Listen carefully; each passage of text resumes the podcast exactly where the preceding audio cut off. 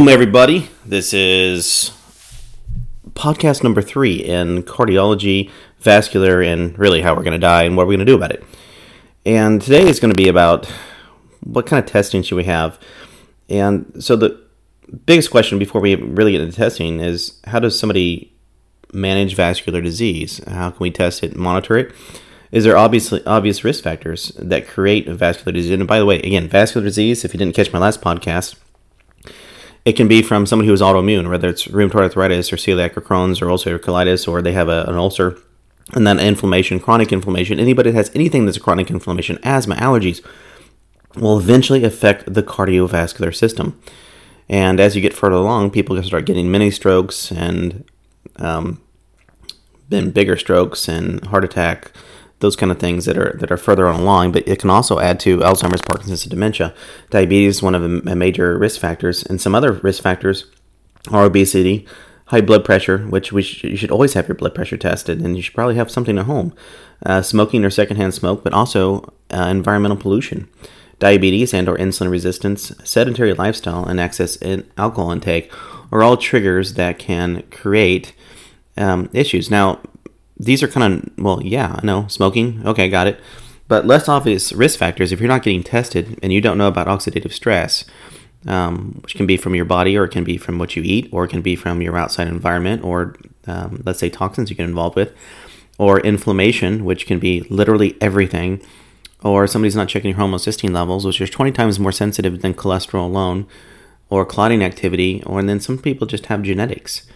Um, now, you could be obese and smoke and have diabetes, and then we go run a test, and it's your atherosclerosis, which is hardening of the arteries, is totally normal. Fantastic, good for you. Uh, you won't be there forever, but at least it's a better starting point than somebody that does everything right, eats right, thinks right, sleeps right, takes all their supplements, um, is on a very clean diet, and then we run a test. And while they don't have a lot of inflammation, they have a lot of ather- or atherosclerosis because of a genetic predisposition. So this is why we, we, we test people as they come along. So one of the biggest things we have, and, and we've made a, a deal with several places around it, is something called a calcium score. So if you have a calcium score is above 10, we got a problem. So let's say we have um, a nurse that eats healthy. She sees she's a cardio nurse. Uh, actually, I have a, a, stepdaughter that is that, and she eats healthy and uh, exercises. And then we run a calcium score, and it's well over ten. It's like three hundred. This is different from somebody who has, let's say, chronic fatigue and depression or Hashimoto's, um, and they have a calcium score at ten. This is different from, let's say, a thirty-five-year-old woman who also has chronic fatigue and maybe some anxiety and depression. And they're both of her parents died in their 50s from a cardiovascular event, a heart attack, or a stroke. Versus somebody who's, let's say, in their mid 50s and they're starting to get headaches and they've been told they have a TIA and they had slurred speech. Well, what typically happens in the hospital is that they send you home. Okay, it's just a TIA. It's fine. Let's go home. That's not it. And, unfortunately, if you have microvascular disease, there needs to be a workup that comes along with it. And and my little platform as we got into this, hundreds of chiropractors, massage therapists, acupuncturists, functional medicine doctors don't do an adequate workup for cardiovascular. They don't know about lipid particle size. They don't know about or use calcium um, score. They don't utilize the difference in blood pressure. They don't utilize uh, temperature variance. These are things you should have, for the most part, on your first exam as you go into anybody's office. So, very important to understand what's going on with this. And there's there's differences. Sometimes cardiovascular disease is there's electrical circuiting, or the valves are broken down, or there's cardiac tissue, or there's an infection, like it's called myocarditis or endocarditis that has started to affect the heart. It has nothing to do with um, lifestyle and diet. And there's vascular disease, which then gets into your stroke and heart attack, which is a little bit different.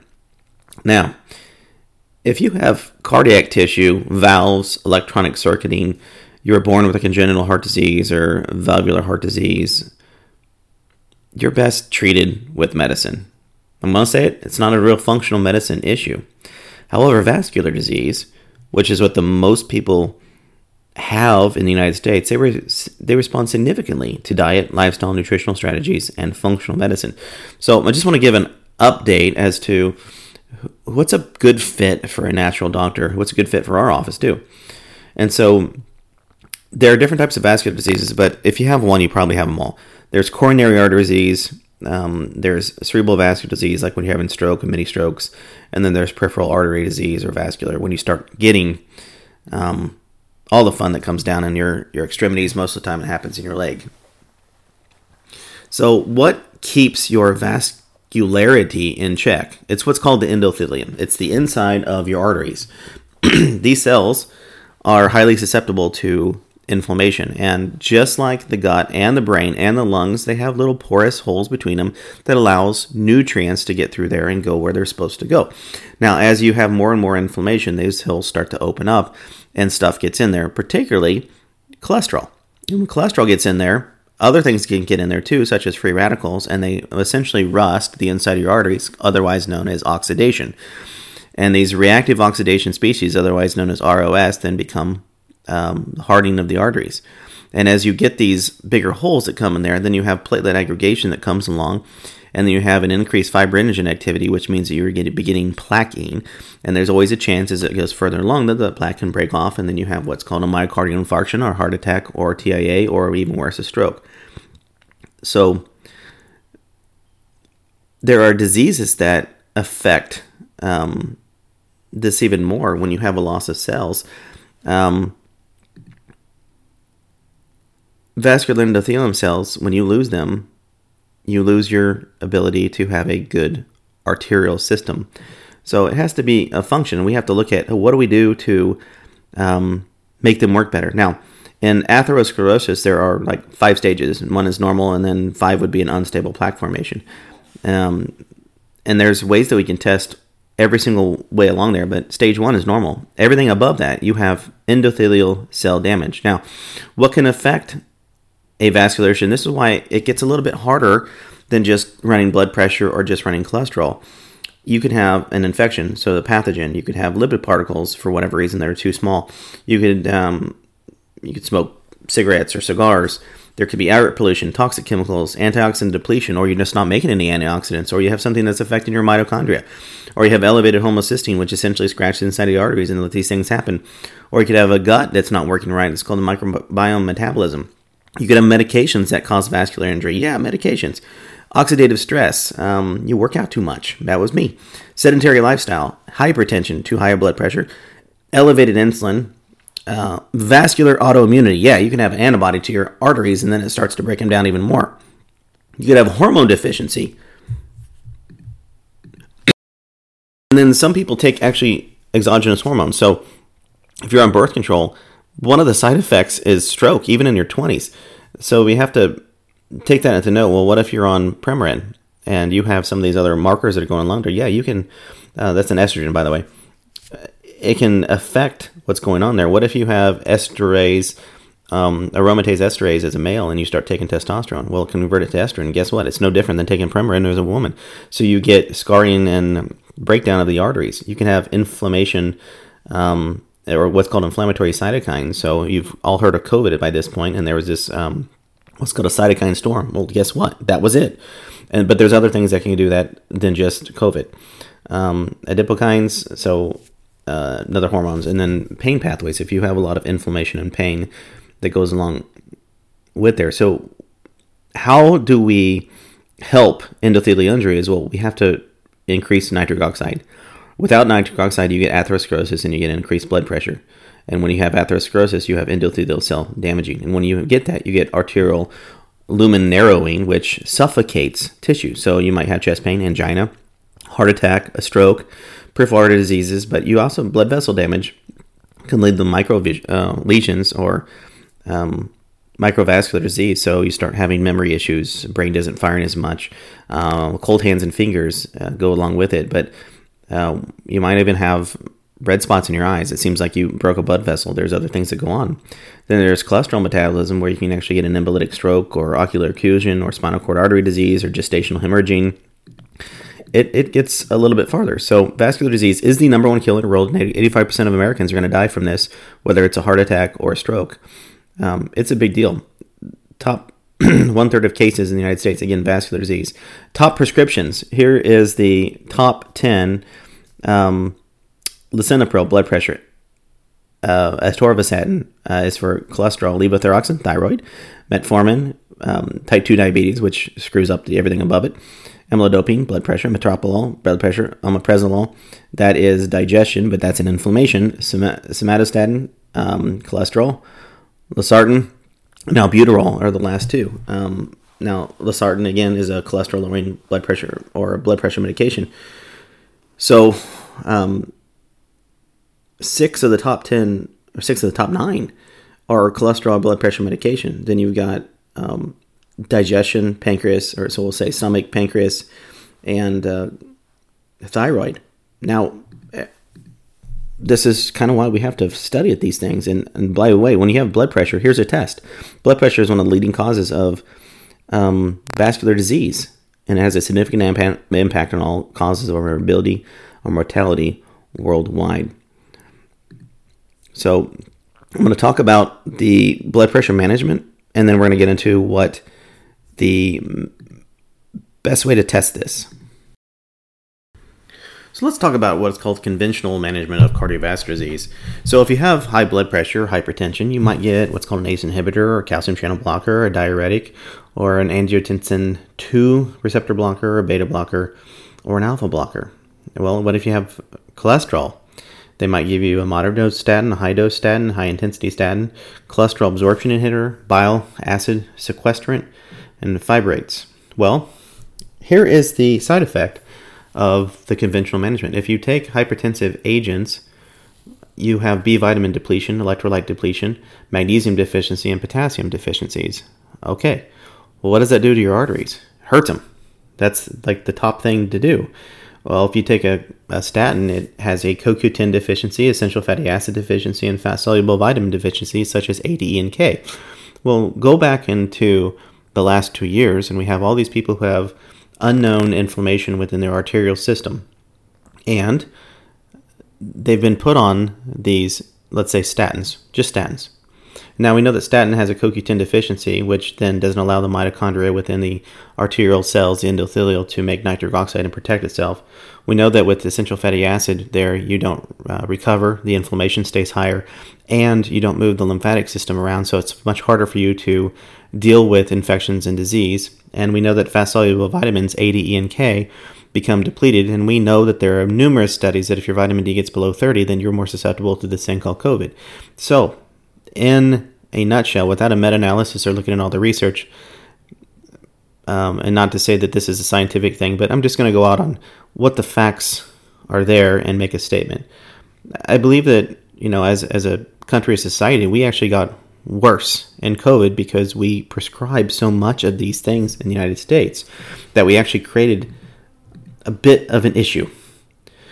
So, in testing, there's something called upstream and downstream um, mechanisms of cardiovascular disease. So, downstream is when you're getting into medication, whether it's for atherosclerosis, when you're talking about statins, or high blood pressure, when you're talking about diuretics and beta and alpha blockers, and um, either one of them, by the way, lead to vascular disease. When you get vascular disease, of course, coronary artery disease, cerebral vascular disease, such as strokes, uh, peripheral vascular disease. You also have, you know, brain injury, kidney injury, chronic pain uh, of what's going on. And no matter what, you have the inside of the arteries called endothelial have a dysfunction. And again, things that create endothelial dysfunction to get there is a sedentary lifestyle or oxidative stress. You work out too much or you're in a polluted environment. Your blood sugar is not right, too high or too low. You take hormones, the hormones are imbalanced. Your gut is off. You have an autoimmune condition. You are around pollutants or chemicals. You don't eat right. Um, you have caloric excess. So all the above that create endothelial function um, dysfunction is called upstream medicine. That is where functional medicine can thrive. And our, uh, our whole point is to make you make nitric oxide so that you can heal yourself. So these are really big things to understand. I mean, when you're getting into exercise tests or EKGs or echocardiograms or ambulatory EKG mark- marketing or um, mean stress echocardiogram, uh, we're, we're getting a little further along down the road when you start getting um, other things. So what we want to know is when you have a positive stress test that with the EKG, it requires over 50% of blocking. 50%. So that's why we like to use a, a calcium, uh, coronary calcium score, because it kind of gives us an idea of what's going on regardless of age or sex. And again, we want to score less than 9. So that's one of the first tests that we can do, other than blood pressure uh, of what's coming along. But then there is blood tests that we can take a look at. Now, if you're, I, I know that there's like my online lab test or any labtest.com and those kind of things that are out there.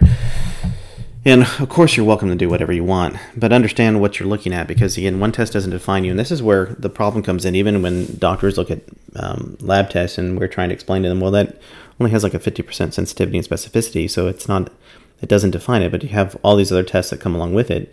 Now that it becomes important, it's not the only test. So if you don't have medical history and if you're not, you know, uh, looking at anything for red flags or you're doing a, an exam yourself, just running a blood test on your own is not enough. Um, so I, I, just want to make that pretty clear.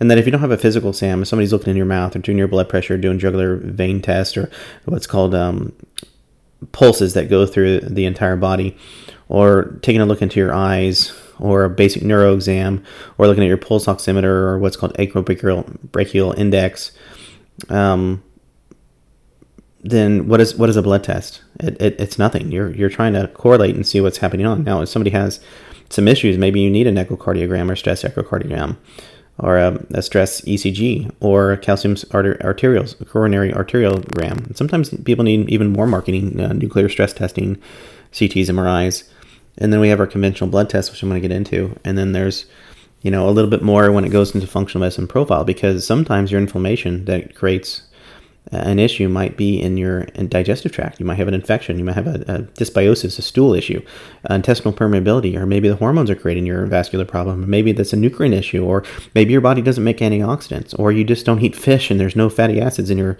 in your life, or you're taking the wrong fatty acid, or you're taking a fatty acid from a big box store. And by the way, they don't put me, the mixed d-alpha tocopherols, which is an antioxidant, to keep it from oxidizing every time you open this big mega jar of stuff. Or maybe you have toxic chemicals and pollutants and things that you're starting to react to.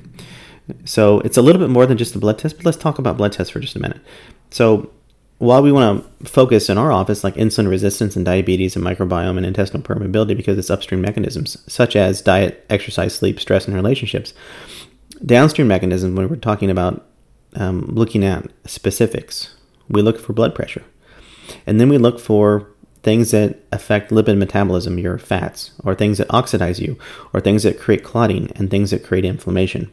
So, when we're looking for lipid metabolism, of course, we're going to run a cholesterol panel, otherwise known as a lipid panel. We may even look at lipid particle size, or what's called apolipoproteins. That tells us how our fat is being metabolized. And then, if there's oxidation, we might look at something called oxidized LDL. That is a big risk factor. Or clotting factors such as fibrinogen activity. And then we have inflammatory markers that we go with people homocysteine, C reactive protein, ferritin, MMP9, and TMAO. Well, where is it coming from? What's going on? What what could possibly be happening? So, what if somebody is ins- or, um, insulin resistant or diabetic? We might have to look at fasting glucose or running glucose talent challenging test, which is called postprandial testing. Um, fasting insulin, fructosamine, hemoglobin A1C. Um, those are things that we, we look at as it's coming along. Well, what if somebody has intestinal permeability or an unknown what's called leaky gut, and they have zonulin included? What if they have an LPS positive test, which means they have a bacterial now going around through their body and attacking, and they will start to affect the hormone or the the uh, the arteries? Or when somebody has a hormone deficiency, what if your hypothyroidism, which affects lipid metabolism, and then we get all these other things. Where are you at along this? What about female hormones? What about male hormones? All those things go into inflammation and they create issues. So, once you have injury to your epithelial cells, which is like the first stage of everything, you'll have changes in what's called TMAO, or you maybe have serum heavy metals, or you have um, an infection. Ferritin will start to go up, homocysteine will go up, and C reactive protein goes up.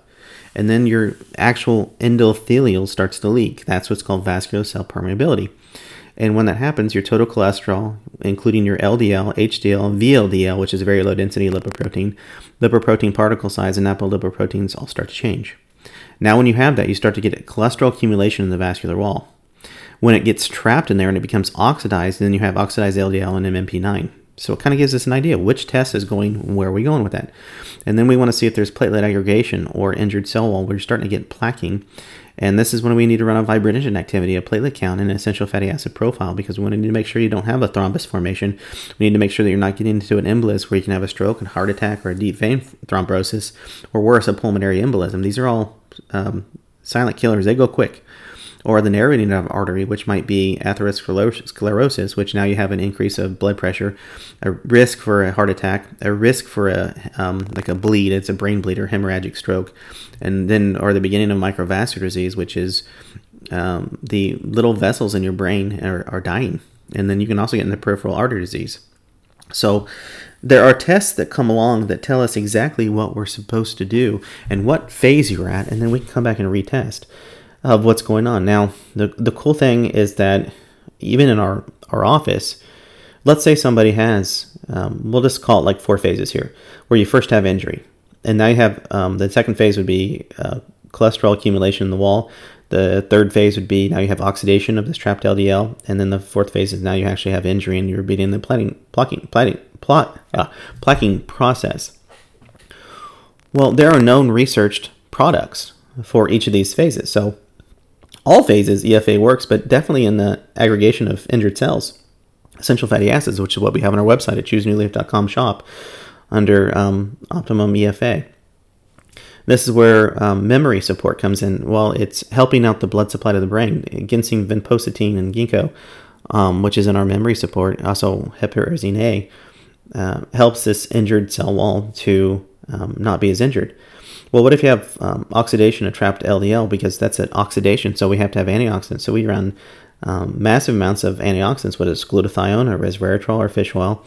Um, even our energy support has a lot of flavonoids in it for this particular reason. So that's something we use on our our site with with blood tests that show that they they're doing better.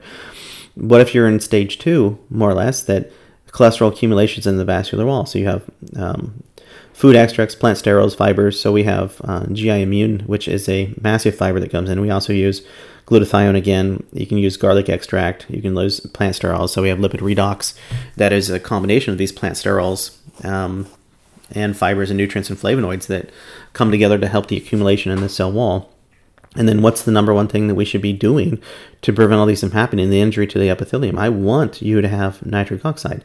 So this is where B vitamins. So we have a complete B and we also have a energy ignite that are part of this when they both have the 5-MTHF um, uh, B12 and folate combinations that are in there. We use glutathione, we use NAC, we use magnesium, um, quercetin pomegranate berberine, um, and beet extract. These are all very good things to have when it comes to that. So again, if you're not going to see us in the office and you want to at least do something on that we know has some clinical value, meaning we've run a test, we put people on it, we have a test that shows that it's, it's working. It doesn't work for everybody because not everything does because you might be more complicated than that.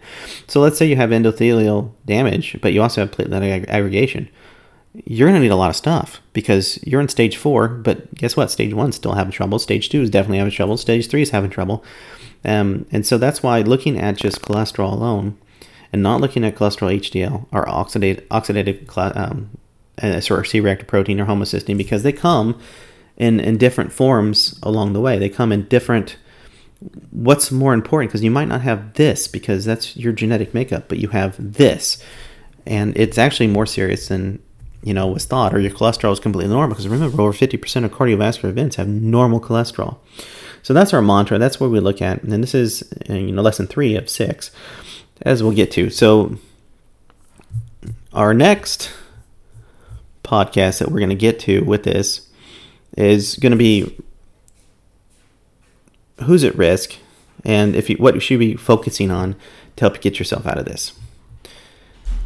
I know you have a lot of podcasts you can listen to, and I appreciate you listening to ours. And I hope this at least made some sense why cholesterol alone, or when you see HDL LDL calc, it's a calculation, it's not a real test.